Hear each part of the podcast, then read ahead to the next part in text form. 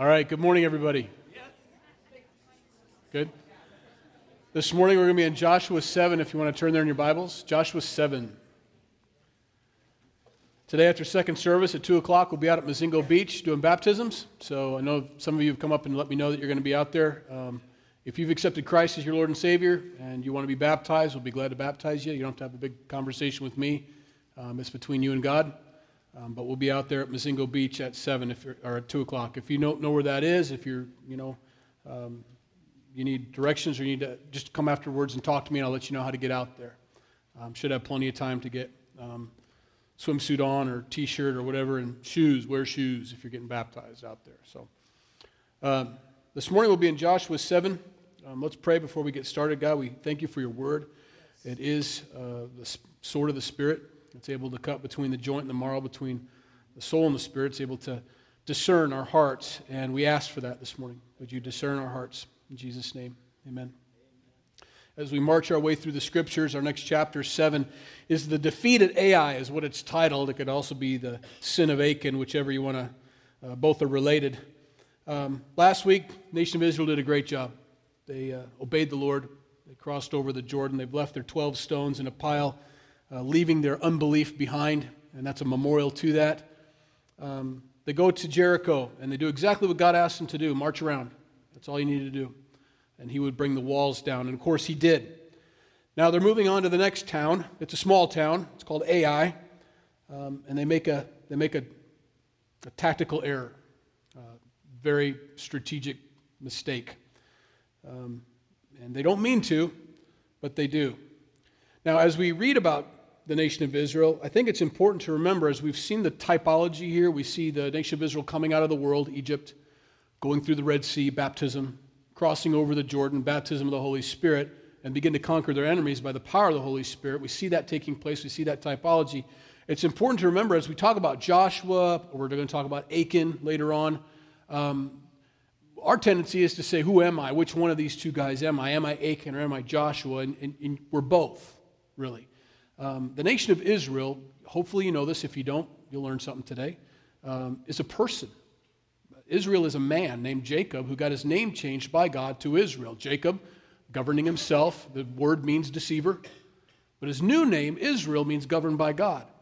And you'll see the nation of Israel toggle between Jacob and Israel, back and forth. Sometimes they're governing themselves, sometimes they're governed by God. And so, likewise, when we see this and we're watching this, all unfold as we learn and how do I apply this to my life? Well, as a Christian, we have our Joshua moments. Gung ho for the Lord. We love God. We want to do battle for Him. We want to have victory, but we also have our Achan moments. We're looking out for our own interests at times. And so when we see what happens to Achan here, keep that in mind. Although it is a man, it is a historical event, it is part of us that needs to die. Okay? So, verse 1. But the children of Israel committed a trespass regarding the accursed things. For Achan, the son of Carmi, the son of Zebda, or Zabda, uh, the son of um, Zerah, the tribe of, uh, the tribe of Judah, took the accursed things, so the anger of the Lord burned against the children of Israel. They did great last week, and he told them, God said, One thing I don't want you to do, I don't want you to take stuff from the city. This city, this stuff is accursed, and it's dedicated, it's set apart, it's for Him, for God. They're going to get other opportunities to take stuff for themselves. Um, when they left Egypt, they got to take a bunch of stuff. Um, remember that. These they're not poor. They may have been slaves for 400 years, but when they left Egypt, they took everything with them, if you remember the story. Gold, and to the point where they were building the tabernacle, this place that God wanted them to build for a place of worship, a place to meet. Moses had to say, Stop bringing stuff. There's too much stuff. And so they had a lot. So they don't need anything. And so God says, For this city, for Jericho, I want this first battle to be dedicated to me and all this stuff also. Well, you got a million plus people here. It's hard to see who took what. And one of the guys took something. Achan. He took something that he wasn't supposed to take. Now, the plot thickens. Joshua sent men from Jericho to Ai, next town, which is beside Beth Aven, on the east side of Bethel, and spoke to them, saying, Go up and spy out the country. So the men went up and spied out Ai. And they returned to Joshua and said to him, Do not let all the people go up, but let about two, 3,000 men go up and attack Ai. Do not weary all the people there, for the people of Ai are few. So about 3,000 men went up from the people, but they fled before the men of Ai. And the men of Ai struck down about 36 men, 36 Israelis, for they chased them from before the gate as far as uh, Shebarim and struck them down on the descent. Therefore, the hearts of the people melted and became like water. What was their mistake? What did they do wrong? Joshua sent in spies like he did before to Jericho. Normal. The difference was what the spies brought back. The spies for Jericho brought back what the heart of the people were like. Remember what they said about them? Their hearts are melting like wax. They're like water. They're all defeated already. We haven't even gone in and they're already defeated. That's what the Jericho spies brought back. They looked at the heart of the people. What did these spies bring back? They brought back the th- same kind of report that the original 12 spies brought back to Moses. If you remember the story, Moses sent over 12 spies, Joshua being one of them, Caleb being the other. 10 of the spies came back and said, We can't do nothing. These guys are too big, they're too powerful, there's no way. They looked at the circumstances, they looked at the size, the scope, they measured their army, not even considering God. Of course, Josh and Caleb said, Yeah, we saw the same thing, but this is nothing for God. Let's go. And they walked by faith. So the two spies to Jericho matched Caleb and Joshua, but these other two, these spies that came back from Ai, they're looking at the outward. Oh, there's not very many people. We don't need to bring that many guys. Don't make two, three thousand people. The difference being is they're not getting wisdom from God, they're getting wisdom from men. This is man's opinion, his assessment of the situation, and so we don't need that many people. Let's go. And you know what? They get beat. They shouldn't have got beat. It's probably a 10 to 1 ratio. It's probably 300 plus guys in this little town of Ai, and they got run out of town by 300 guys. And 36 died. That's their first casualties. Shouldn't have been any casualties, but that was their first casualties. So Joshua doesn't know what's happening. He doesn't know why. Here's what he says Then Joshua tore his clothes and fell to the earth on his face before the ark of the Lord until evening, he and the elders of Israel. And they put dust on their heads. And Joshua said, Alas, Lord God, why have you brought uh, this people over the Jordan at all? To deliver us into the hand of the Amorites, to destroy us. Oh, that we had been content and dwelt on the other side of the Jordan. Oh, Lord, what shall I say when Israel turns its back before its enemies? For the Canaanites and all the inhabitants of the land will hear it and surround us and cut off your name from the earth. Then what will you do for your great name? He's mad. Joshua's mad at God. This is so not like Joshua, is it? Not who he is. He doesn't know what's going on, doesn't understand it. What did I do wrong? It's not what he's asking. He should have. It should have been the first thing he prayed about. What did I do wrong? Because of the two people in the room between God and Joshua, guess who's going to be wrong? It's not going to be God. This is a learning lesson for us. There is no excuse to be mad at God, ever. Ever. Some will tell you that. Some will come alongside, and even I will at times, because God's got broad shoulders and He'll permit you to be mad at Him. He can handle it, but it's never okay to be mad at God, because He's never, ever wrong. Ever. You may not understand it. We may not understand the impact or the reasoning or the whys or the hows or the, the timing of the whole matter. But we have to go back on what we do know about God when we don't know some things about God. What we do know is He's always right. He's always fair. He's always loving. He's always looking out for our best interest. He's conforming us into His image. He's always doing what's necessary for us as a loving father would for his own kids. And I have to fall back on that. We do too. Joshua should have. His first prayer should have been, What we do? Because your word says this, this, this, and this was going to happen, and it didn't and you never break your word, what did we do wrong? But that's not his prayer. His prayer is, how in the world are you going to get out of this? Why do we even follow you? I mean, this is what's going to happen all the time. What's the point? He's mad. He's not the first person to be mad. David got mad at God. It's okay. Great men of God get mad at God at times, and they're wrong every time, but it happens. Um, it was when they brought back the ark the Ark of the Covenant, this is much later on in the story. The nation of Israel has this ark, the ark we're talking about right here, that they're falling before, and they lose it in battle for the same very re- for the very same reasons they didn't inquire of God before they went into battle. So they lost it in battle. It's been captive. This chair of God, this throne of God, has been captive for years, and they go back to get it and bring it back to Jerusalem. So it's a huge deal. Here's what they do. It says again, David gathered all the choice men of Israel, thirty thousand and David arose and went with all the people who were with him from Baal, Judah, to bring up from there the ark of God, whose name is called by the name, the Lord of hosts, who dwells between the cherubim. So they set the ark of God on a new cart and brought it out of the house of Abinadab, which was on a hill. And Uzzah and Ahio, the sons of Abinadab, drove the new cart. And they brought it out of the house of Abinadab, which was on a hill, accompanying the ark of God. And Ahio went before the ark. Then David and all the house of Israel played music before the Lord on all kinds of instruments of fir wood, on harps, on stringed instruments, on tambourines, on sistrums, and on cymbals. Huge procession, big pomp and circumstance here. Just amazing scene. And when they came near Nachon's threshing floor, Uzzah put out his hand of the ark of, of the ark of God and took hold of it, for the oxen stumbled.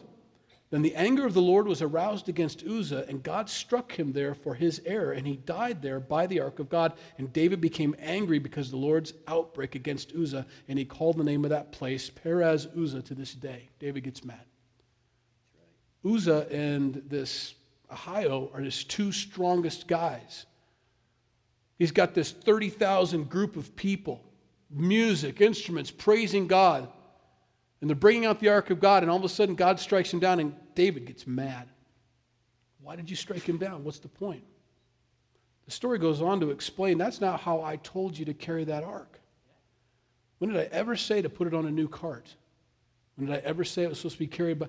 It's got handles for a reason. I want six priests carrying it. The hands of the people need to be on that thing. I want them carrying it that way, and that's why he did it. Would have never stumbled, never would have had to reach out and grab it, but you did it your way. And it failed. And that's the key to this story. These guys are doing it their way. These are great men of God, Joshua and David, great men of God, but they're doing it their way. They're not inquiring of God first. They should have prayed before they went to Ai, just like they prayed before they went to Jericho. God, here's another town, 300 people, sent the spies in. Looks like it's a no brainer, but how do you want to handle this? And he would have stopped them. And he would have told them their problem, but they didn't ask. They went on their own instincts and their own, they were on autopilot. And you know, we can do that. Sometimes we think, well, how could it possibly be wrong to have an outreach in the park? Tell people about Jesus. It's just what you do. We don't need to pray about it. Let's just get it done. And then nobody comes. And you cry out to God God, why didn't you join it? Why didn't you bless our efforts? There's a problem. You didn't pray beforehand. You didn't talk to me about it for him. If you'd asked me beforehand, I would have told you why. Now wasn't the time. This wasn't the place. Or you're not in the right place in your heart. If you'd have prayed. So he prays this prayer. And we see it very much like David's difficulty or his anger against God. David, and Joshua's prayer is, how, how are you going to make this up? So here's what God says back to him. So the Lord said to Joshua, Get up. And there's an exclamation point there. But because I have a mic on, I'm not going to read it like it's written. I'd like to. Get up. He's not happy. Get off your face. That's what he says. Why do you lie thus on your face? Israel has sinned. And they have also transgressed my covenant, which I commanded them, for they have taken some of the accursed things and have both stolen and deceived.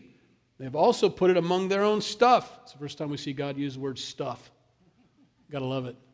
That's what he thinks about our things. My stuff's mixed up with your stuff. It needs to get separated. It's in your stuff. Therefore, the children of Israel could not stand before their enemies, but turned their backs before their enemies because they have come, uh, because they have become doomed to destruction. Neither will I be with you anymore unless you destroy the accursed from among you. They were doing it their own way. They didn't seek God, they didn't ask his opinion. They just went on past experience. We can do that as Christians. When we first got saved, we prayed about everything. Oh God, what book should I read next? What verses for today? Oh God, who should I marry? Who shouldn't I marry? What should I, you know, your prayers were out there. And after you got some experience under your belt, been walking this walk for a while, eh, you know, I mean, obviously, we're going to do this. But we don't seek God anymore. We don't ask Him on these things. Like I said before, we're not all Joshuas, we're not all Achans, but there's parts of us that need to get fixed by God. And as someone who's like Jacob or Israel could go either way any, any day, I need to ask God, is there any Achan in my heart? Is there any sin in my heart? Is there anything that would prevent me from actually accomplishing your will today, God? What is your will today, God? See, because Mondays are Mondays, Tuesdays are Tuesdays, and we have routines. And for the most part, those days go like they're supposed to. Mondays I wake up, I have breakfast with the kids because Sundays are kind of a long day for me. But then I go to the bank, I make, uh, like, well, I don't do the deposit anymore, but I used to, and I, I make other deposits. Um, I do the books, uh, I answer phone calls, I may have a counseling session or two. So I, that's what I do. And a lot of you guys have the same routine. And if I get caught up in that routine and I don't pray before I put one foot on the carpet when I get out of bed and ask God, now, today is Monday. Here's what I normally do, God, but have your way. Is there anything I need to know about? Get prayed up before the day begins. Because before long, I find myself at Casey's grabbing what I normally grab a piece of pizza or something that my flesh is saying, get some pizza or donut. And I go there and I grab some, and someone says, You know what? I was wondering about Jesus. And I'm blindsided. As a pastor, I'm blindsided. This isn't Wednesday. We're not at church. This isn't a counseling session. Someone's asking me about Jesus, and I'm not. I mean, I can come up with something pretty quick, but it catches you off guard. I wanted my donut. This was me time. You know? You want to talk about God? I'm off the clock. Not really. I'm kidding. Never off the clock. But boy, you're not prayed up in the morning. You can find yourself feeling off the clock. You got to ask God, you got to seek Him. I'm going to pick out of 120 verses that I found, seven. We got time. Let me read them to you. It's all about God's way. And they're all over the, they're all over the Bible. They're from everywhere. You won't be able to keep up, but you can try to keep up if you want to. You call these sword drills. Turn your Bible to this page. Okay, ready? Isaiah 35 8. Not a page. Okay, all right, all right.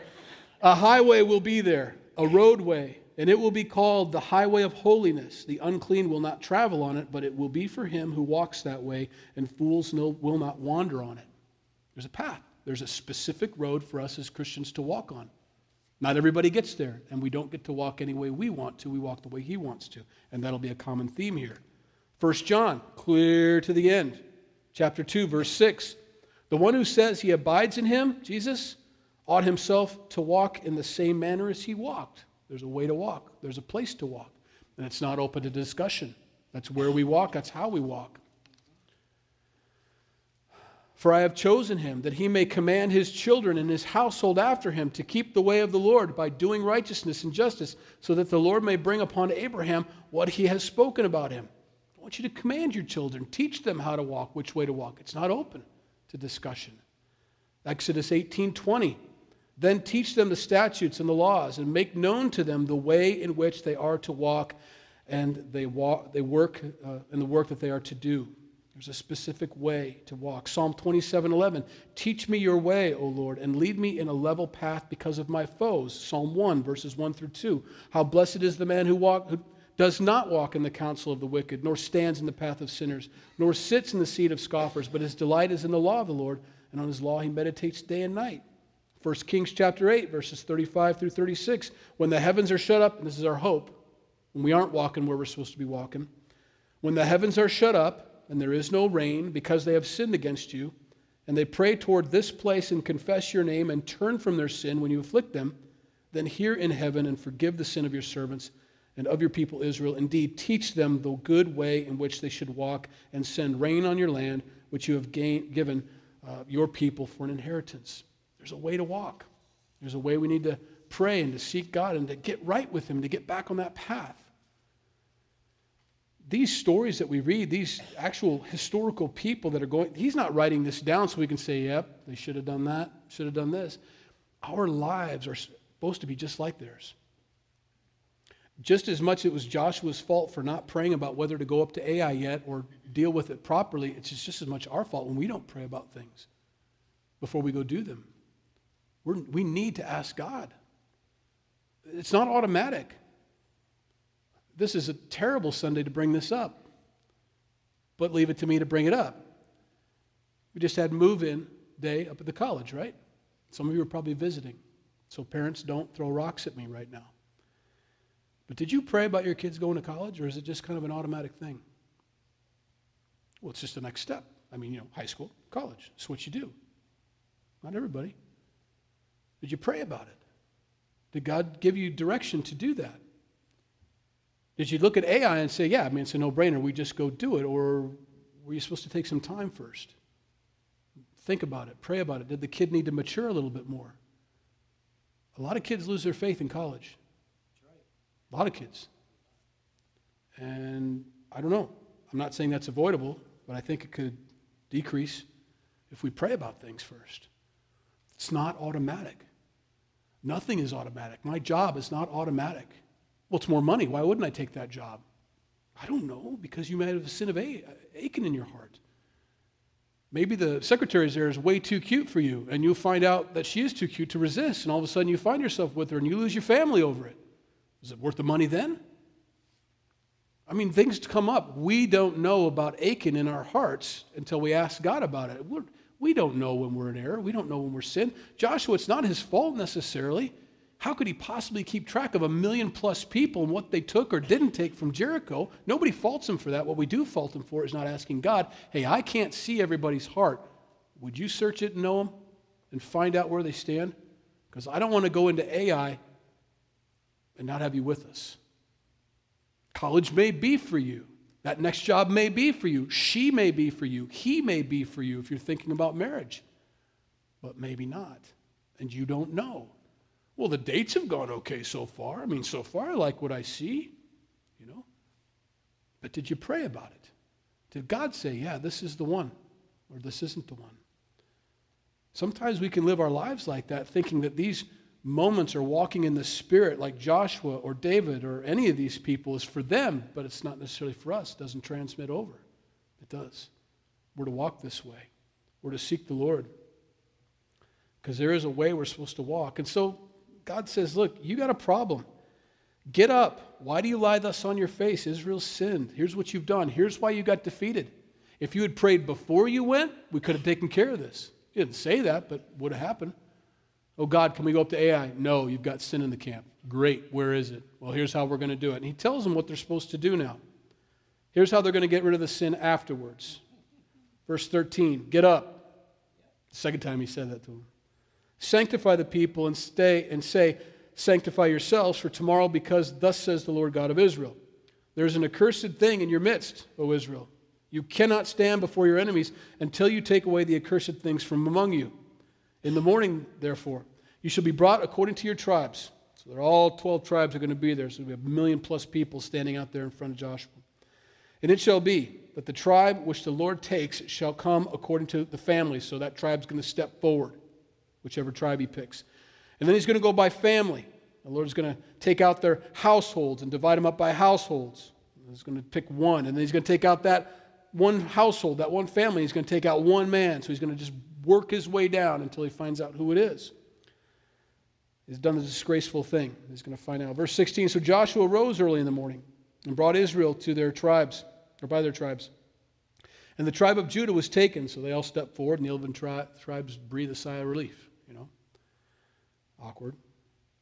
He brought the clan of Judah, and he took the family of uh, and he brought the family of Zarhites, a man by man, of uh, he's taking families out. Then he brought uh, his household man by man, and Achan, the son of Carmi, the son of Zebdi, the son of Zerah, the tribe of Judah was taken. So there's Achan standing out there in the middle. And everybody's taking two steps back now. Awkward. Now, as we read about this, this is a person and a family, and it's going to be hard to read. But keep in mind, as we apply this to our lives, Achan is a part of every one of us, and Achan needs to die. Has to. That's the point. This is, from the beginning, by God's design, everything from Moses all the way through is a typology of us. God even said so. You can't smite the rock twice, he tells Moses, because the rock gets smitten once. Later on, we discover that rock is Christ in the New Testament. Christ gets smitten once. He doesn't get smitten over and over and over every time we need water. Once. After that, you speak to the rock. So this has always been a type. So when we see what happens to Achan, as bad as you may feel for the guy and his family, this is what we need to do with Achan in our own lives. Whatever that sin is, whatever that self serving part of our lives is. So Joshua says to Achan, My son, I beg you, give glory to the Lord God of Israel and make confession to him, and tell me now what you have done, do not hide it from me. The first time I read this, I've taught through the Bible several times. The first time I read this, I'm like, oh, good, there's hope. You know, Come on, dude, you got to conf- to fess up now or it's going to get bad. Now it's going to get bad anyway, I'm warning you. Spoiler alert. He doesn't get out of this. Joshua wants it confessed because it needs to be confessed. Guys, as Christians, we need to confess our sin before the Lord. It's important. I'm not saying that you're not going to be forgiven for your sin. I'm saying for you to get rid of that sin, for Achan to die, it's important to confess that sin. And you don't have to do it to anybody else. Don't let anybody mislead you. You, don't, you talk to Jesus only. That's who you talk to. And he's easy to confess to because he knows it already. You're, nothing's hidden from him. But there's something about saying it out loud. And this is my own thing. There's something about saying it out loud. It's one thing to do this. Oh, God, know. Sorry. That's one thing. It's one thing to say it out loud and your own ears hear your own voice say it. When you say, God, this is my sin, and I know it's sin. And when I did this, I knew. I mean, you warned me ahead of time. I mean, go through it out loud. Let your own ears hear it. it makes a difference. It's just some advice from me. Take a walk. Get by yourself. It doesn't need to be in the hearing of everybody. Go for a walk out here. Got 30 plus acres out here. Go walk. Take a walk on the path out there and talk to God out loud and let Him hear you. Oh, Raccoons and squirrels aren't going to tell anybody about it. And say, God, here's my sin. I know it's sin. Say it out loud. It helps. It helps. Confess it. Say it. Not because it won't be forgiven if you don't, don't misunderstand me, but because you can't get rid of it unless you acknowledge it as sin and for what it is. And Achan answered Joshua and said, Indeed, I have sinned against the Lord God of Israel, and this is what I have done. When I saw among the spoils of a beautiful Babylonian garment, 200 shekels of silver, and a wedge of gold weighing 50 shekels, I coveted them and I took them. And there they are, hidden in the earth in the midst of my tent with the silver under it. These guys aren't poor. He didn't need it, he just wanted it. He just wanted it. There's a progression there if you saw it. Verse 21 shows us the steps to falling into sin or walking into sin headlong. We really don't fall into it. First thing he did was he saw. Second thing he did was he coveted. And finally he took. Those are the steps, always. I wonder how many times he walked, back that, walked past that Babylonian garment.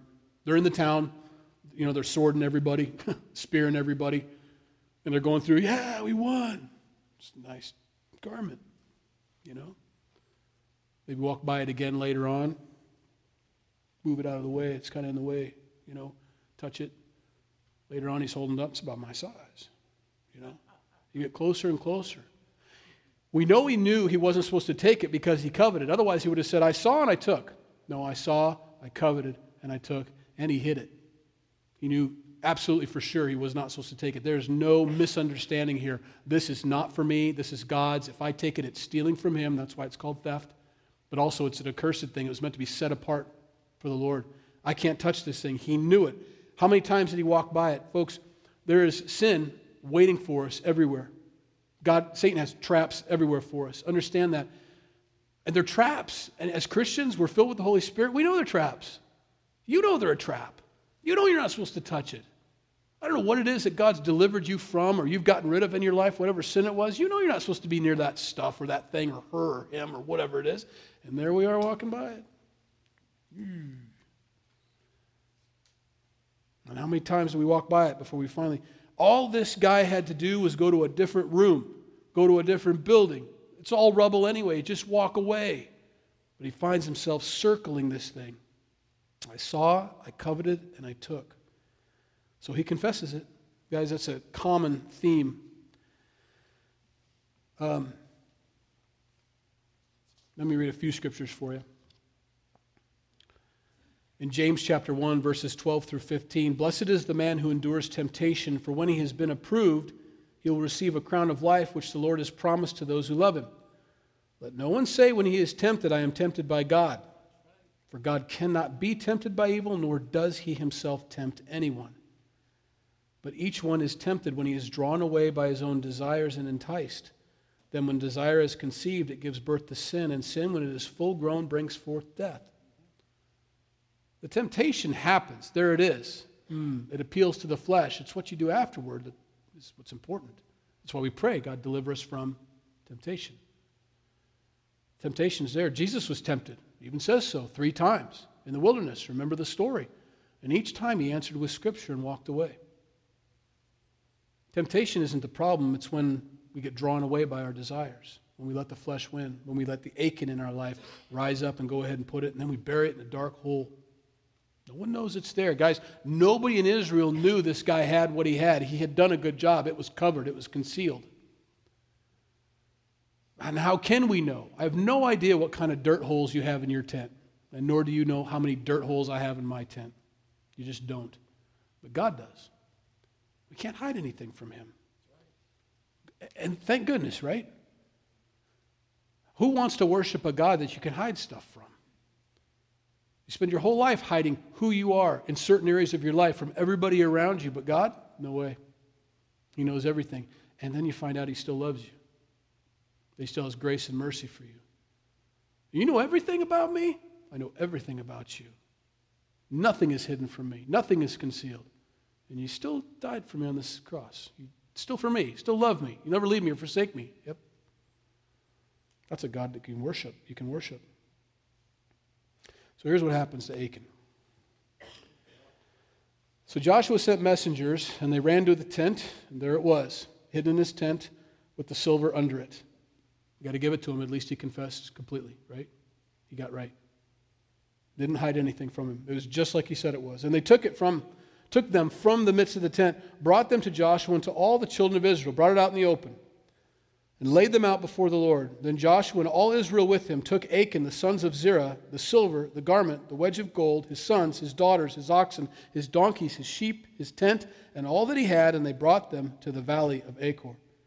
And Joshua said, Why have you troubled us? The Lord will trouble you this day. So all Israel stoned him with stones, and they burned them with fire after they had stoned them with stones. And that's the hard part to read because this is a real guy and his family. But if you remember the typology, you understand this is what God wants us to do with this Achan in our lives. Do not make deals with it, it has to be utterly destroyed, completely wiped out. Matthew tells us, or Jesus tells us, um, but Matthew writes about it in chapter 6, verse 22 through 23, how to avoid this, since our eyes are the first part that causes us to sin. That's the first step as we see. The lamp of the body is the eye, and therefore your eye is good. If your eye is good, your whole body will be full of light. But if your eye is bad, your whole body will be full of darkness. And therefore, the light that is in you is darkness. How great is that darkness? It's what I see, it's what I'm watching, it's what I'm looking at. This morning we're in the right place. We're reading God's Word. It's, it's flooding us, it's washing us from the inside out. We're, we're being filled with it. There's nothing wrong with what we're reading today, just flooding us. And it's cleansing us. But when I take my eyes off this and I look to something else that's sinful, the same thing's happening, but different. I mean, it's darkening me, it's tainting me, it's polluting me. We've got to stop looking. You just have to. And you kill it with a vengeance. You kill it on purpose. You kill it for God in your life. Because you know, with the sin of Achan in your life, you can't do what you could do without it. It's a hindrance, it's a chink in your armor. And don't you want to know if you've got a chink in your armor? I do. How many of those movies have you seen and read a story about where the dragon has one scale missing? And if you could just get the arrow into that one scale, then the whole thing, otherwise, he's undefeatable. This is an amazing creature. There's no way. He just breaks everything off. There's no way to fight this thing. But there's one scale missing. And what happens in the story? That's where you get him. Shoot the scale. Satan's not stupid. Satan's not omniscient and he's not omnipresent and om- omnipotent. He doesn't know everything. He doesn't know what's going on in your head. Don't let anybody tell you that. He's not placing thoughts in your head. There's no port in Scripture that ever shows you where Satan, he throws out bait and people take the bait. He can only see what happens externally. God's omniscient, God's omnipresent, God's omnipotent. He can do those things, not Satan.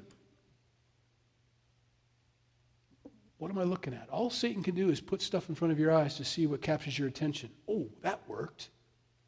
I didn't think that was his thing, but that's his thing. Or, hey, that worked. I didn't think she was into that, but she is. Now we're leading her away. And that's all he can do is throw out bait. You know what your bait is, you know what you go after every single time. Avoid it. Stay away from it. Oh, it's been a while. I think I can handle it now. Mm, be careful. Is it necessary you to be, do you have to be around it? Um, I don't think it's worth it personally. I don't think it's necessary to walk the edge with God. How close to it can I get before I fall? I don't want to know.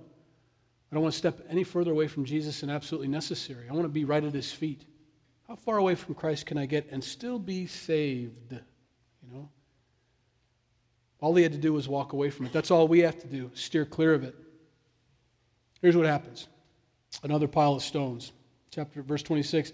Then they raised over him a great heap of stones, still there to this day. So the Lord turned from the fierceness of his anger. Therefore, the name of that place has been called the Valley of Achor to this day. In two chapters, we have two piles of stones. The first chapter last week, pile of stones, was the 12 stones that they grabbed from the midst of the Jordan River, showing a memorial to their death of unbelief. We believe. That's all this is, too. It's another pile of stones, not as, not as victorious, but still in a way victorious. The nation of Israel believed God so much that they took out the sin in their lives, and there's another pile of stones. We can have those piles of stones in our lives. Piles of stones where we actually did right in the sight of God and we actually obeyed Him and did what we were supposed to do. Yes.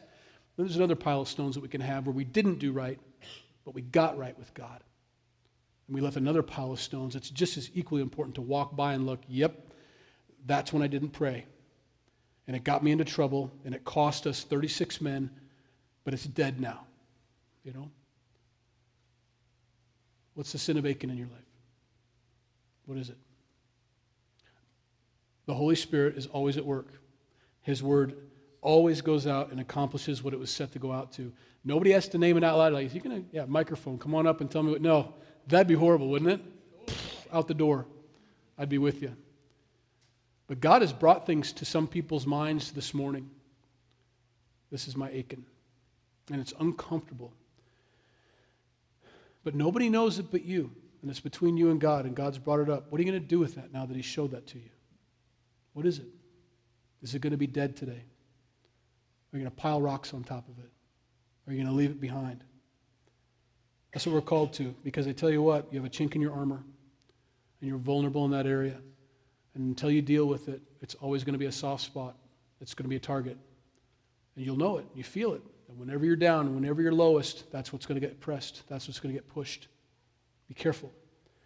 We don't hear these things because it's the next chapter. Although we do go chapter by chapter, verse by verse through the scriptures, we're going to go all the way to Revelation and start in Genesis again and keep going.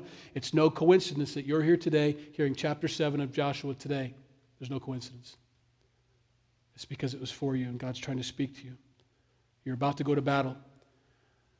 You need to pray before you go. You need to find out what it is that needs to be taken care of before you go, and you need to find out what God wants you to do. And then, by all means, go to battle. But make sure you pray first, not after. Seek the Lord. All right, let's pray. Lord, we thank you for your word. It's so true, it's so um, applicable, God, to us. We're no different than Joshua, than David, than Achan, than any of these guys, Israel, Jacob, none of these guys. We're, we're the same. We're walking with you by faith. God, help us to walk by faith to the point where we pray and we seek you and ask you should I go this way? Should I go that way? Should I take this job or that job? Should I marry her or what? Should I wait? Should I go forward? Should I step back? God, we don't want to make a move without you, but we don't want to hesitate. We don't want to lag behind you either. We want to stay right in time with you. So, God, lead us and show us whenever we get out in front of you. We never want to be in front of you. God, we want to learn from this. These things are written for our admonition, your word says. And so we take heed. We don't want to make the same mistakes Joshua or David made by presuming to know what you want to do. God, this morning we want to stop and pause. Our lives are not our own. We sang several songs this morning declaring that. The, our lives are not our own anymore. We've given them to you. So, God, help us to live that way and practically.